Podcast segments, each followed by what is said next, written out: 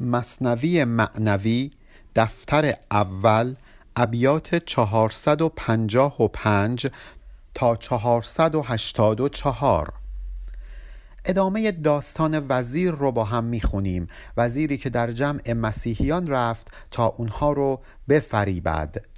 گفتیم که شش سال وزیر دور از پادشاه بود و مشغول به فریفتن مسیحیان.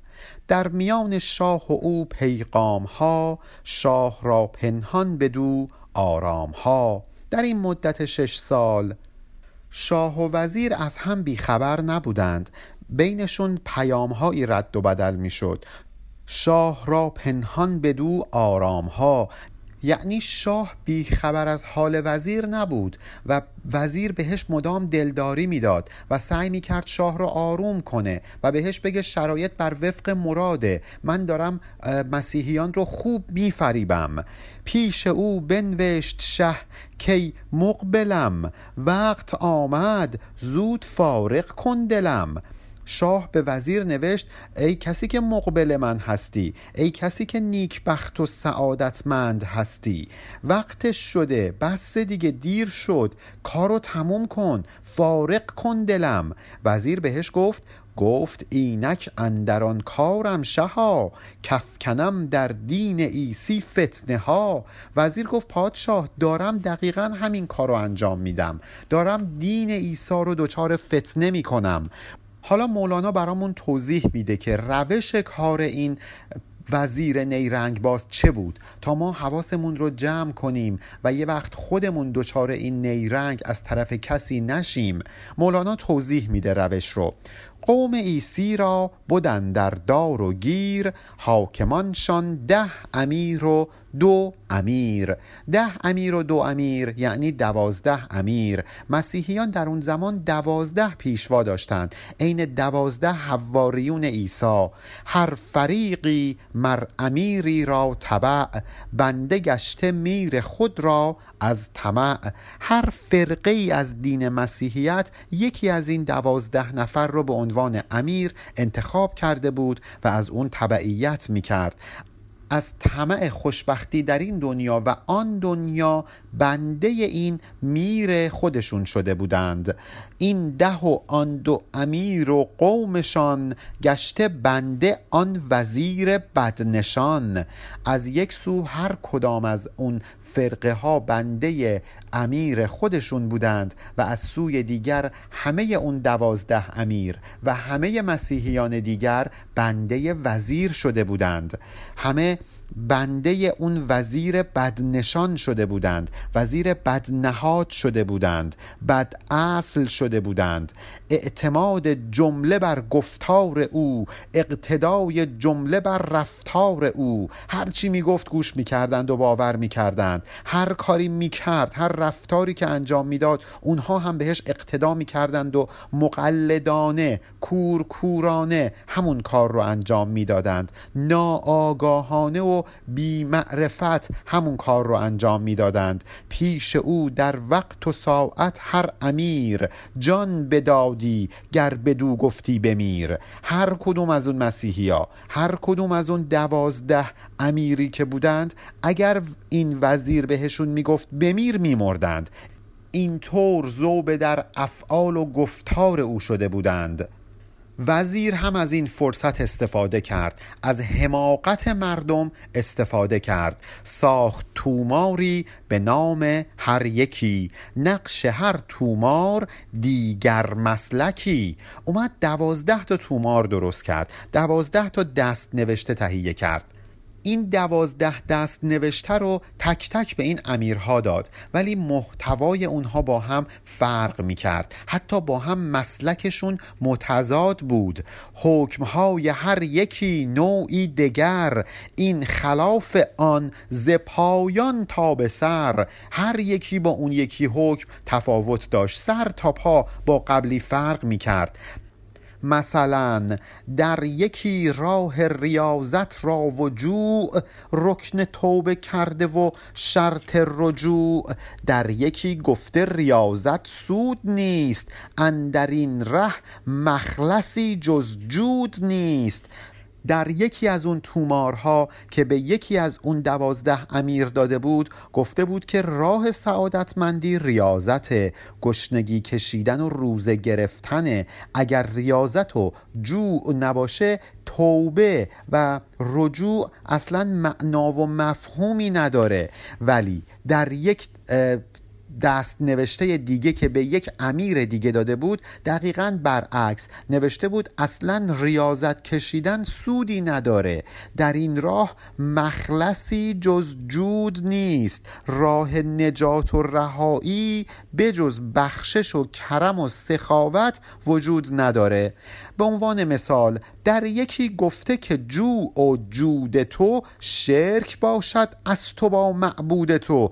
اتفاقا توی یک دست نوشته دیگه میگه که هم جوع و هم جود و بخشش هر دوی اینها شرک هستند.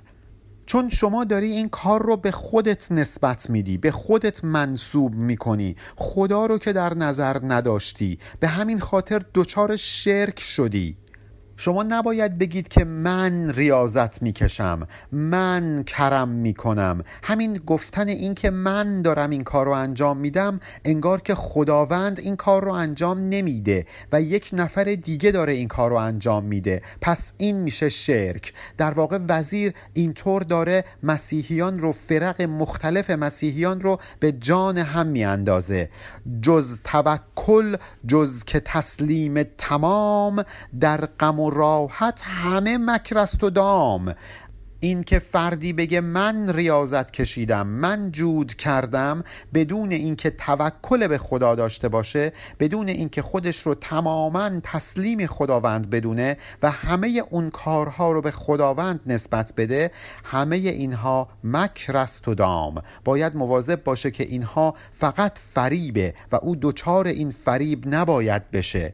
در غم و راحت چه زمانی که ما غمگین هستیم چه زمانی که در وفور نعمت همه چیز در واقع کار خداونده. در یکی گفته که واجب خدمت است ورنه اندیشه توکل تهمت است. حالا در یک دست نوشته دیگه توکل رو هم می‌بره زیر سوال.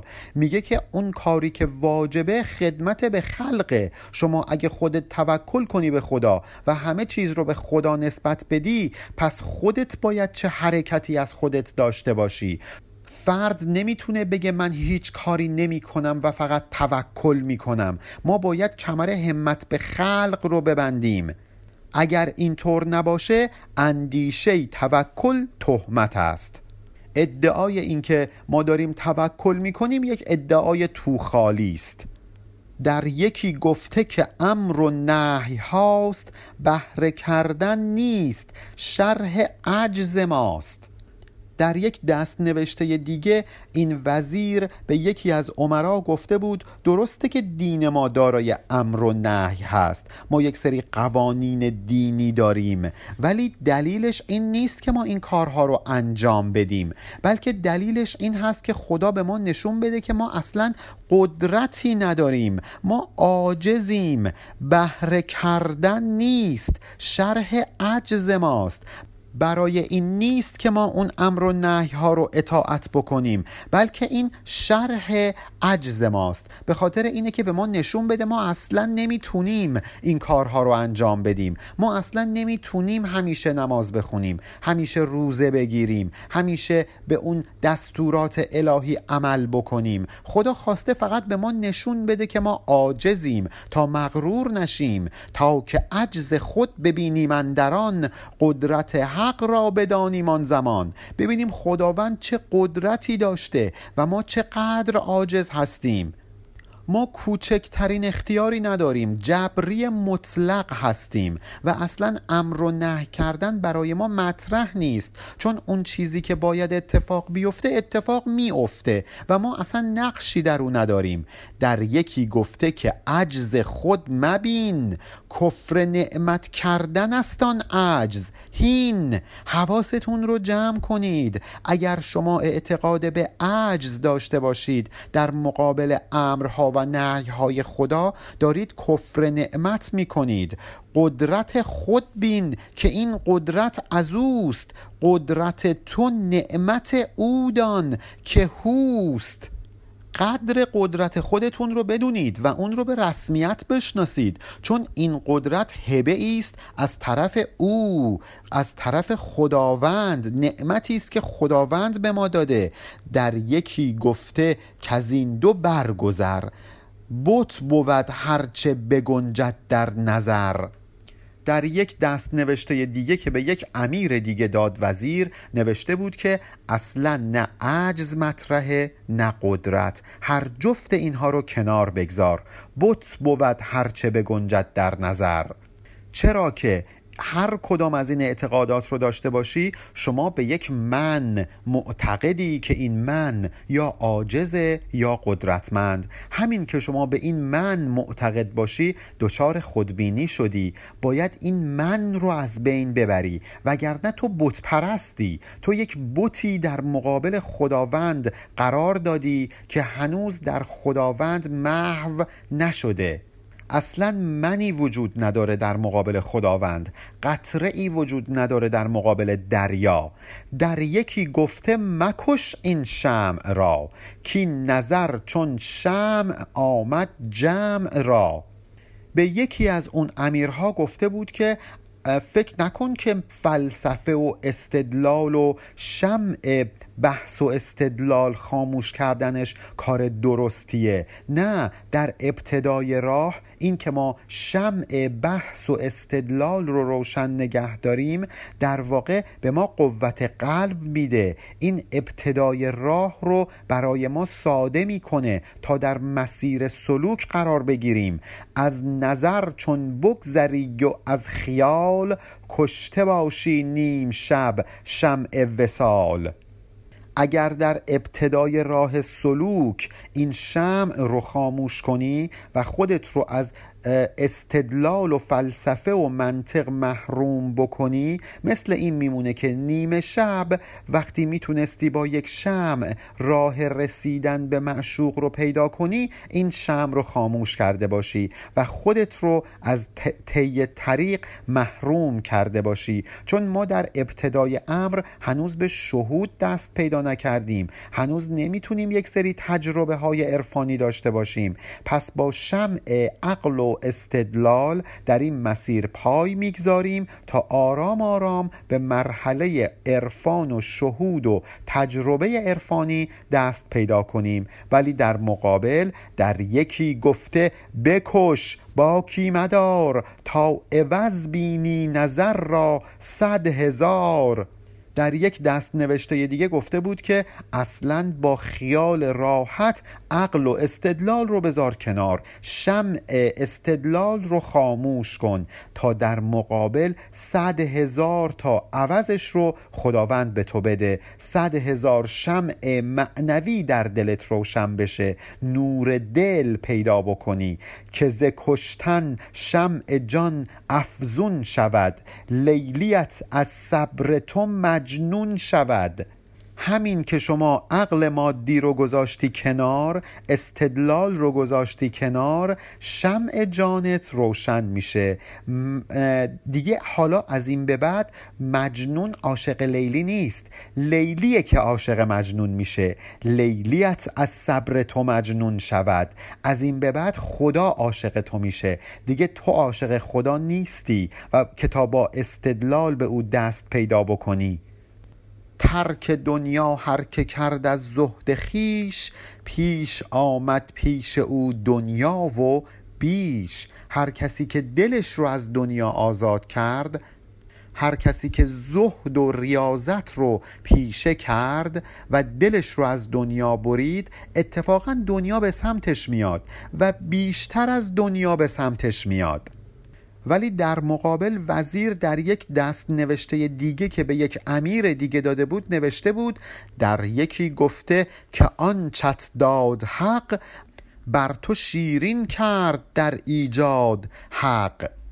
بر تو آسان کرد و خوش آن را بگیر خیشتن را در میفکن در زهیر. زهیر یعنی مشقت و رنجوری و سختی و تعب.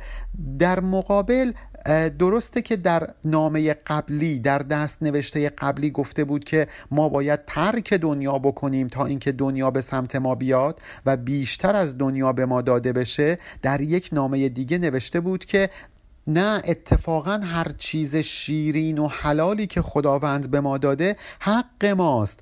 خداوند این رو برای ما قرار داده. آن را بگیر ازش استفاده بکن. خیشتن را در میفکن در زهیر. خودت رو به سختی ننداز. وقتی که خداوند به تو حق استفاده از لذات دنیایی رو عنایت کرده اونها رو ترک نکن با زهد.